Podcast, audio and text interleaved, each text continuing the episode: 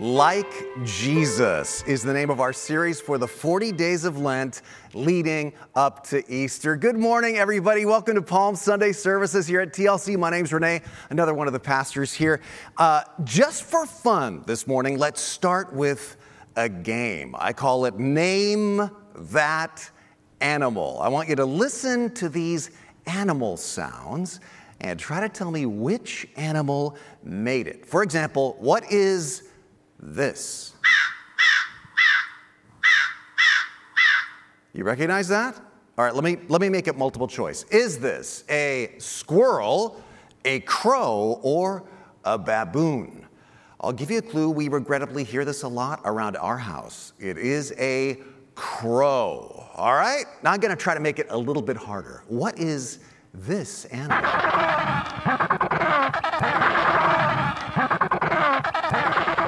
Well, that's pretty intense. All right, multiple choice. Is this a penguin, a monkey, or a tauntaun from the ice planet Hoth? Believe it or not, this is a penguin. Somehow I thought the penguins made much cuter sounds than that, right? All right, what is this sound?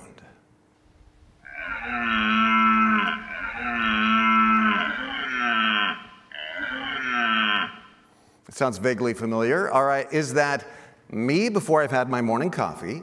Is it a mountain lion or is it a stag elk? Well, it does kind of sound like me before my morning coffee, but actually, that is the sound of a stag elk. So if you hear that in the forest somewhere, that's what it is. Those sounds, here's the point I'm trying to make. Those sounds identify those animals. Those sounds are their distinguishing characteristics. So let me ask you this question What is our sound? And I don't mean what is our sound before we've had our morning coffee. I mean, what identifies a genuine Christian? What is kind of our distinguishing behavior? When you, when you look at somebody, you know, man, that person is definitely a sold out Jesus follower. What, what is it? Is it, you know, memorizing lots of Bible verses? Is it perfect church attendance? Is it a, a fish sticker on my Toyota? You know, Jesus actually had an answer for this question his answer from the Bible in just a moment. But first, today I want to tell you a story. It is a great story, and that's actually all I really want to do today. It's the story behind this moment that Leonardo da Vinci captured in his famous painting, The Last Supper. And this morning, what I want to, I, I want to dare you to discover what actually happened behind that moment. A lot of Christians just skip right over it. But if you really learn what happened then, I guarantee you it may change everything about how you approach life, everything you think you know about being a Christian. This happens in the Gospel of John, chapter 13. But I want to establish the context for this by flipping back a chapter to John chapter 12, four days before this, a very different scene. Jesus is welcomed into Jerusalem on Palm Sunday by this massive crowd waving palm branches, and you really need to get this to understand what happened next. Because in the Gospel of John, the author is putting those two events next to each other in the narrative to make a stark contrast between those two events. So, what happened on that day, on Palm Sunday? Well, remember, the country was occupied by the Romans. In fact, this is a Roman carving of Roman soldiers from those days. Everywhere the Jewish people walked in their own country, they saw this Roman occupiers. And they hated it, understandably. And many of them believed that because of prophecies in the Bible, God would send them a Messiah, which they, they pictured as a great warrior, a, a political liberator to free them from all this Roman oppression. And Messiah fever what, what, what was at a high in the first century. So, with all this in mind, John 12, chapter 12, verse 12 says, The great crowd that had come for the festival heard that Jesus was on his way to Jerusalem. It says a great crowd. But how great was that crowd really? I mean, in all the Jesus movies, it's like 30 extras. that is so far from the truth. John gives us a clue when he says the great crowd that had come for the festival. What festival is he talking about? Well, it's the Passover, the Seder, which is the great Jewish holiday still being celebrated to this day. Happy Passover, by the way, to all our Jewish friends. The Passover or the Seder is the time every single year that Jewish families gather to remember how God delivered the Jewish people, the Israelites, from slavery in Egypt. And again, like I said, it's happening again this very weekend. Well, in Jesus' day, scholars say there was a huge annual pilgrimage to Jerusalem for Passover of about one million people. It was probably the biggest religious pilgrimage in the world at the time. Now, to help you picture this number, let me show you two or three pictures. This was a prayer at a pilgrimage in Thailand recently. That is a crowd of one million people as far as the eye can see. Here in the States, this was the Million Man March as it was called, in DC a few years ago. So you get the picture. The great crowd that had come for the festival is about this many cheering Jesus into town. It must have been deafening. And then they took palm branches and waved them. Imagine a million people waving palm branches. Just the ripple effect must have been stunning. You know, the wave in stadiums? Well, a million people doing this with palm branches must have been amazing. But why palm branches? Was it a hot day? Were they trying to cool Jesus off? No, no, no. There was symbolism behind that as well. Watch this. When the Jewish people made their own coins in that era, all of them have palm branches or palm trees on the coin, much like American coins might have the American eagle or, or the American flag on them. The palm branch was the symbol of an independent Israel. It was kind of like their national flag. And so, what we've got here is a million people waving their national flag, and the Gospels say they were shouting. Shouting what? Hosanna. And by the way, do you know what Hosanna means? It means save now. A million people waving the national flag, shouting, Save now, save now, save. Save now from what? They didn't see Jesus as the Savior from their sins. They saw him as the Savior from the Romans. Because watch what they say next Blessed is he who comes in the name of the Lord, the Messiah. Blessed is the what? The King of Israel.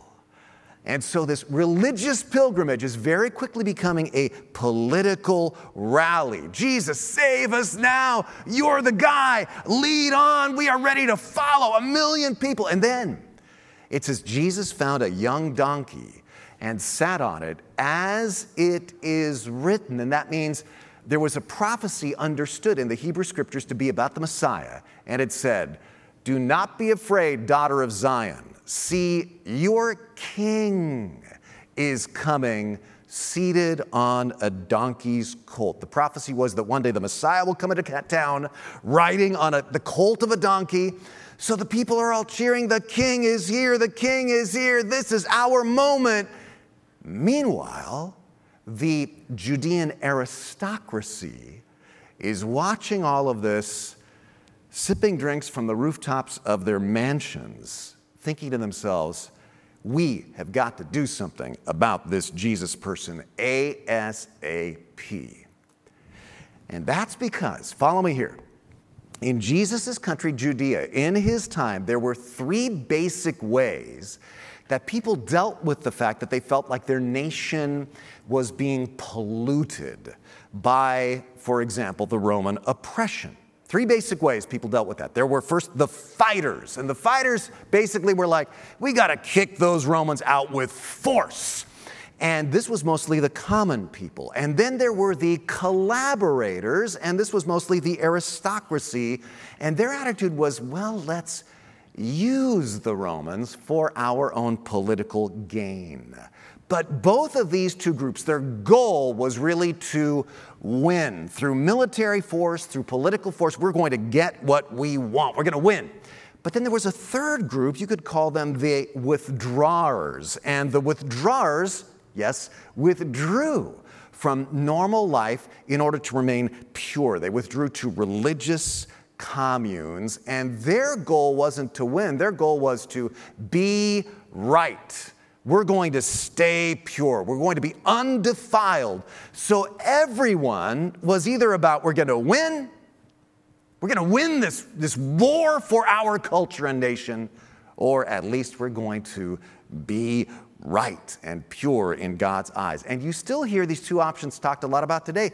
Uh, among Christians, even today, there's a culture war going on. We're going to win, or at least we're going to be right.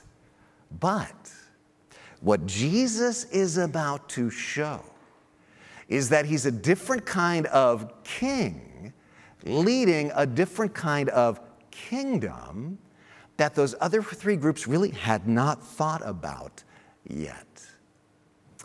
Now, follow the plot here. See, what does Jesus do with all of this political momentum? Does he ride the wave? What does he do in that moment? In the Gospel of John, what does Jesus do next? This is so good.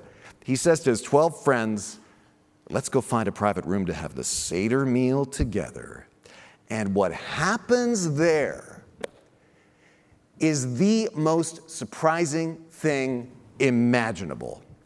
What Jesus chooses to do next was shocking then, and really it is still shocking to this day.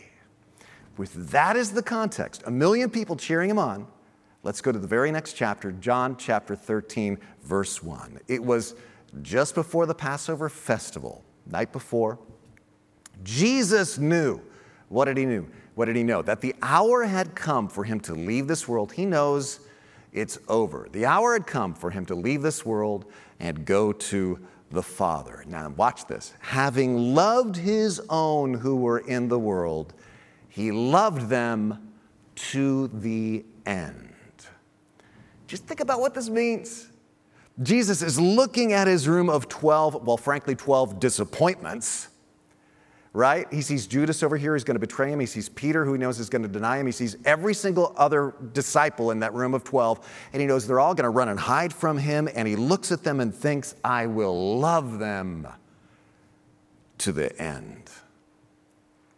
Which is amazing because I, I'd want to say, you know, this is the night before I die, and I want to say, you, you 12 have just been a bunch of big disappointments. But he doesn't scold them, he loves them.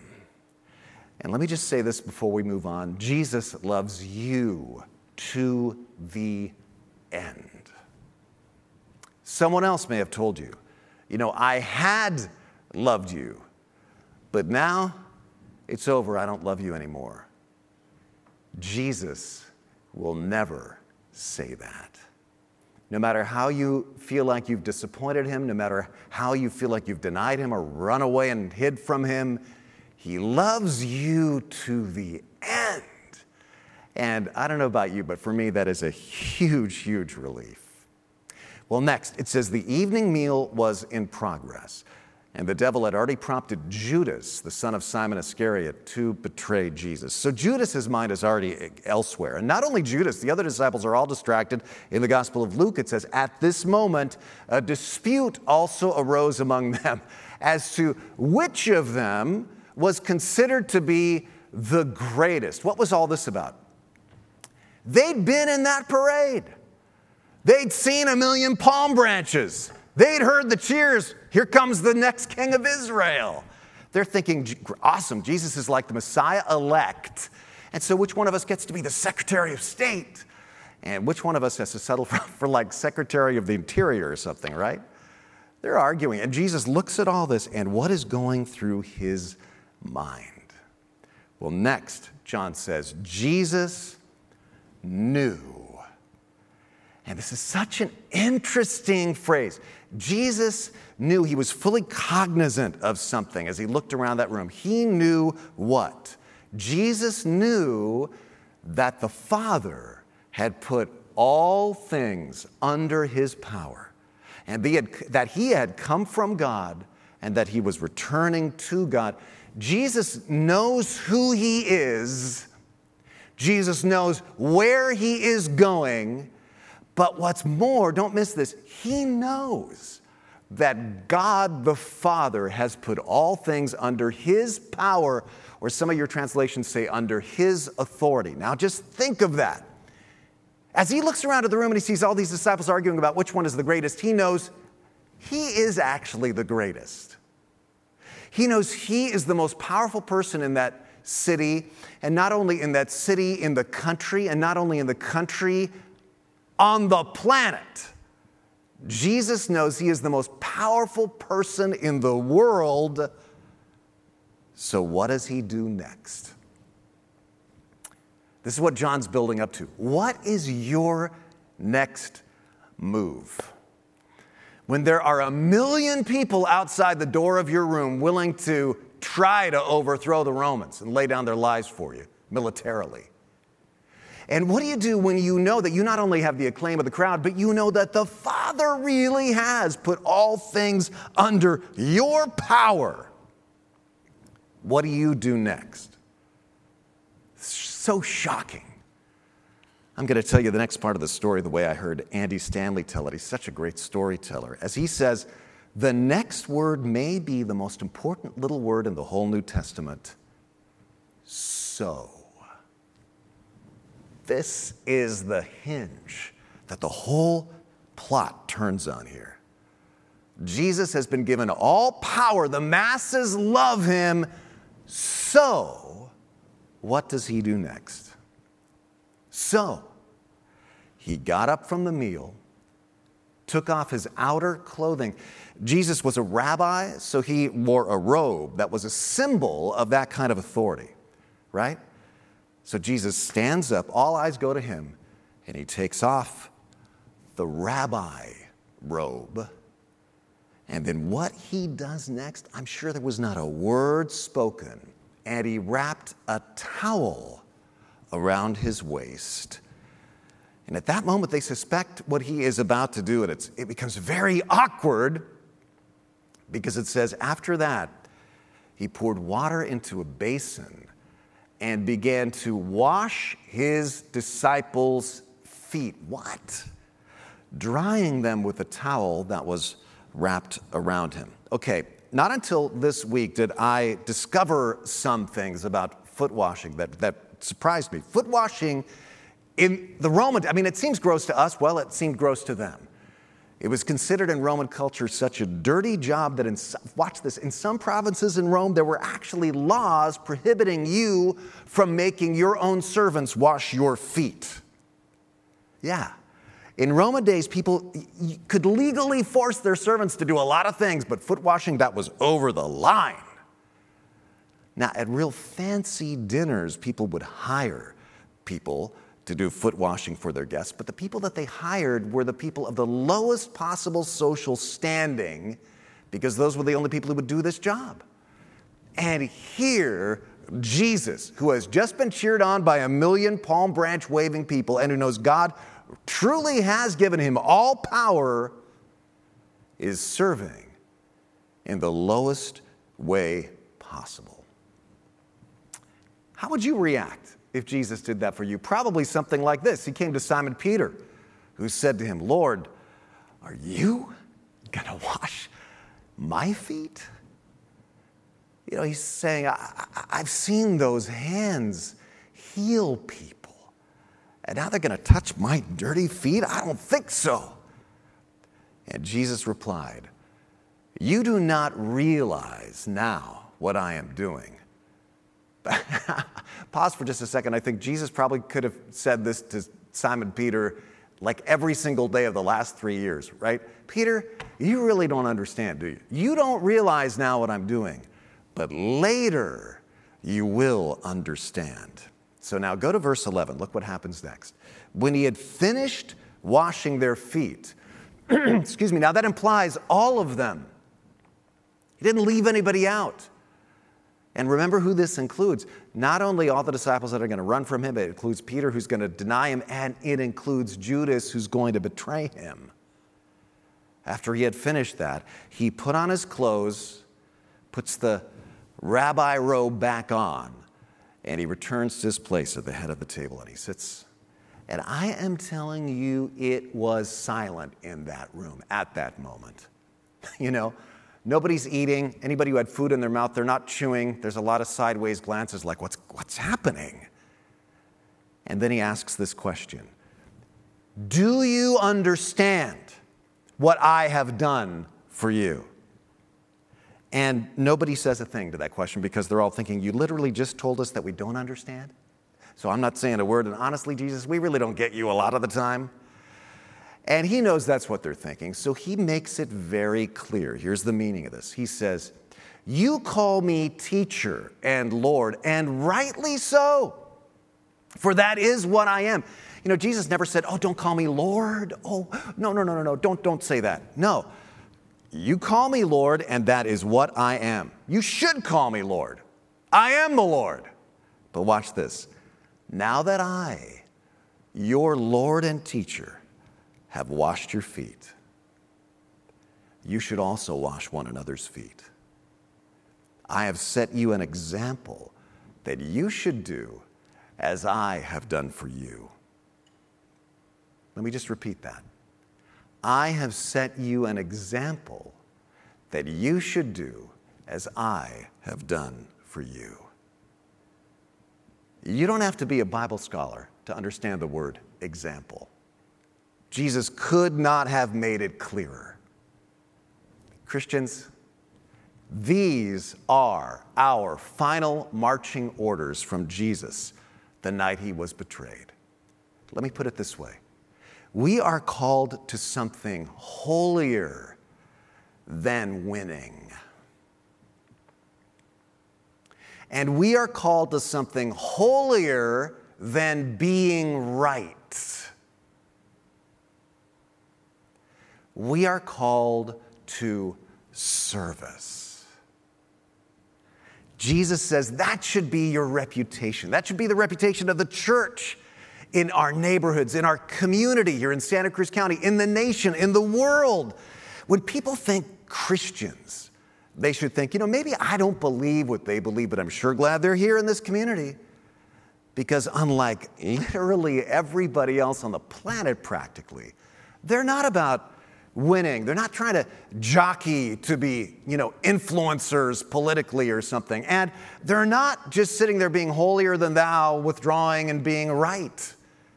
Unlike like almost anybody, they are here to serve at a world record level. Jesus then says, Very truly, I don't miss this, very truly I tell you, no servant is greater than his master, nor is a messenger greater than the one who sent him. In other words, you think you have a better strategy for reaching the world than Jesus? Because I hear Christians say sometimes, well, service was fine back when the Christians didn't have any political influence possible, like back in the Roman days when they were being persecuted. But now we got to win and we got to be right. So you think you're better than Jesus. You think you have a cleverer strategy than our Lord and Master. I don't think so. Jesus says, now that you know these things, you will be blessed if you, not blessed if you just believe them, not blessed if you study them, not preach them, not exegete them, not just build a doctrine around them. He says, You will be blessed if you do them. You will be blessed, your church will be blessed, your neighborhoods and communities will be blessed, the world will be changed if you do this. Leave behind the fighters and the compromisers and the withdrawers and join the servants of Jesus. Listen, our world is a mess in many ways.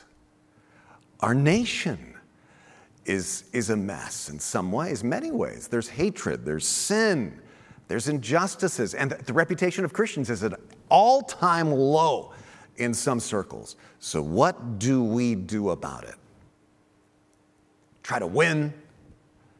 withdraw from that mess? What if? What if we actually did what our Lord and Master told us to do? What if we took off our cloaks of religiosity and put on the garment of a servant? Imagine how that would change the, the, the, the tone of the discussion in our nation right now. And I mean, right now, I believe we have the opportunity of a lifetime, the opportunity of a generation right now. There will probably never, ever be another moment like this in our lifetimes when the whole world was in need of help. So, what if we, as both individual Christians and as a community of believers, just decided, I am no longer going to fret about who is in power or how my people can get in power. I'm going to focus on what Jesus told me to focus on serving my neighbor and my community. Just imagine, just imagine that. Imagine the witness of the church in the long run. Because you know, this is what the first century Christians did. Think about it. They didn't have political power, they didn't have buildings, they didn't have microphones, they didn't have the internet slideshows. They went around picking up babies off riverbanks and adopting them and raising them in a Roman culture that did not believe in the sanctity of life. They went into cities where the plague was killing everybody and nursed people back to health. They didn't fight the Romans with force. They did not withdraw from Roman vice either. What they did was they stayed and served and served and served and served. And within about 300 years, the Romans turned and looked at the Christians and said, That is a better deal than ours. And a whole empire was turned upside down not because Christians outfoxed the Romans or outmaneuvered the Romans politically or outpowered, outmuscled the Romans, because they served in love. And it can happen again. So let's bring this in for a landing. When I am like Jesus, what have we seen in this text? I love to the end as he did. I don't hate and fear people, even my betrayers, even those who run away, even those who might deny their faith at times. I love them, I serve them, I wash their feet. And I know who I am as he did. Remember, it says Jesus knew who he was and where he was going. It's hard to serve when you're insecure, but when you know what the Father has done for you, then it's not demeaning because you know who the Father says you are, and that's all that matters. And I serve to the max. Jesus says, I have set you an example. Be like this. Okay, that's great. Yes, but how? How do I start? Well, two things real quick. Start serving in your current relationships, right? Don't start by thinking, I must solve the problem of world hunger. Just clean the cat litter. And then start seeking ways to serve in the community. And I mean that literally. Start with a neighbor, write a card and leave it on their porch, or make them dinner, or go shopping for them, right? Let's be on high alert every day for ways to serve. Let's make this what we are all about as a church. Now, here's the really cool thing, and here's the thing I love about our church. So many of you do this in ways that blow me away. I mean, I'll just name two or three names. I think of people like Barry Schneider. You know, when the, when, the, when the fires happened last August and a third of our county was evacuated from their homes, Barry and his team said, let's make this the best fire evacuee center in the state, right here in our parking lot. And they did. They put in electric and Wi Fi and all kinds of other great things. And by the way, Barry runs the IT department here at the church. He is a department head here. He's got plenty to do on his plate. And he did not say what he could have said. He didn't say, I feel so sorry for those fire victims, but that's not my job. It wasn't his job. But he took off the mantle of authority and put on a towel and served. Or I think of people like Matt Twizzleman. Matt volunteers with our Helping Hands team here at the church, and last year Matt was called to help an older widow here in our church who said she had problems with pests. And Matt arrives and is blown away by the scale of the problem a severe rat infestation. Now, Matt knew nothing about catching rats, so he researches rat catching videos on YouTube. I didn't know that was a thing. And Matt spends weeks trapping rats at her place, repairs the hole under her house where they were getting in. Her home is now completely pest free. And I didn't mention, Matt is the chair of our church board. Matt is the owner of a local business, but Matt didn't say, That's not my job. Matt just took off those cloaks and put on a towel and he served. And I think there's so many of you watching, even during COVID, at the height of it last year, when many of you didn't have job security, you still gave so generously to our food drive, enough to feed two million people. Let me just say this that is the church in its glory. Our church in its glory isn't colored lights in a beautiful, comfortable auditorium, for which I'm grateful. But our church's glory, our finest moments, are the moments that we love our neighbors, the moments we are catching rats under a widow's house. Because of just a few verses later in chapter 13 of the Gospel of John, Jesus says, Everyone will know that you are my disciples if you love one another. That's the sound we make. That's our identifying call of our species. This is what draws people to Jesus. And when people don't hear this sound, if what they hear from us instead is win, win, win, or withdraw, withdraw, withdraw, fight, fight, fight, or stay pure at all costs, then they won't know. Jesus says it very clearly the mark of a genuine Jesus follower is loving service. I'll close with this. One year we hosted a little, uh, hosted a little conference here at Twin Lakes Church, a gathering for pastors from all sorts of churches around California. And for one of our afternoon sessions, I thought I would do something a little bit different. I asked a friend of mine who's very successful here in town and who is an atheist to speak to the pastors. I said, I just want it to be a Q&A, ask an atheist because you're very articulate and this will give us a chance to ask somebody who doesn't believe any question that we want to ask them. And the pastors were all into it. I thought they might ask, you know, what can churches do better? Why don't you believe in Jesus? What kind of evidence are you looking for? But the very first question that several pastors asked was this What do we need to do as churches to get you and people like you to come into our buildings and check out church? And they suggested things like, Do we need like better stage design? And you know moving colored lights and cooler music and funnier and more relevant sermons. And now i like all that stuff so i was on the edge of my seat. I wanted to hear what he had to say. All these pastors are, are suggesting these things. And finally i'll never forget this. Kind of emotional about it actually. He says stop stop. And he pauses and he looks around and he almost looks like he's mad at us what he was was, was, was incredulous. And here's what he says He looks at us and he says, You really don't get it, do you?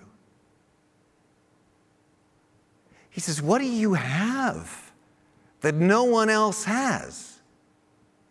Jesus. And he said, It's, it's when you act like Jesus when you serve sacrificially, when you're in the community doing good works, he says, that is when I have to sit up and start to take notice. That's it. We had to hear it from an atheist in the 21st century, but Jesus said it in the first century. when we serve, that is when we are most like Jesus. And that's when we draw people toward faith in Him. It may take a little longer, it may seem a little harder, but it's the only thing that works. And so, if your heart longs for people, for our youth, for the older, needy people in our community, longs for people to be drawn to Christ, longs for justice, Jesus says, This is how it's done. Let's pray together. Would you bow your heads with me? With our heads bowed, let me just give you the opportunity right now to receive Jesus as your Lord and as your Savior. Because the kind of life we've been talking about is really only possible when He is living inside of us. So I just want to invite you to pray Lord, I choose to follow you. I admit my need of you. I'm a sinner. And I now surrender my life to you as Lord and Savior. And now, Lord, may the reputation of this church, the sound we make, be the sound of service. Because we know you have loved us to the end. And we want to be like you. In your name we pray. Amen.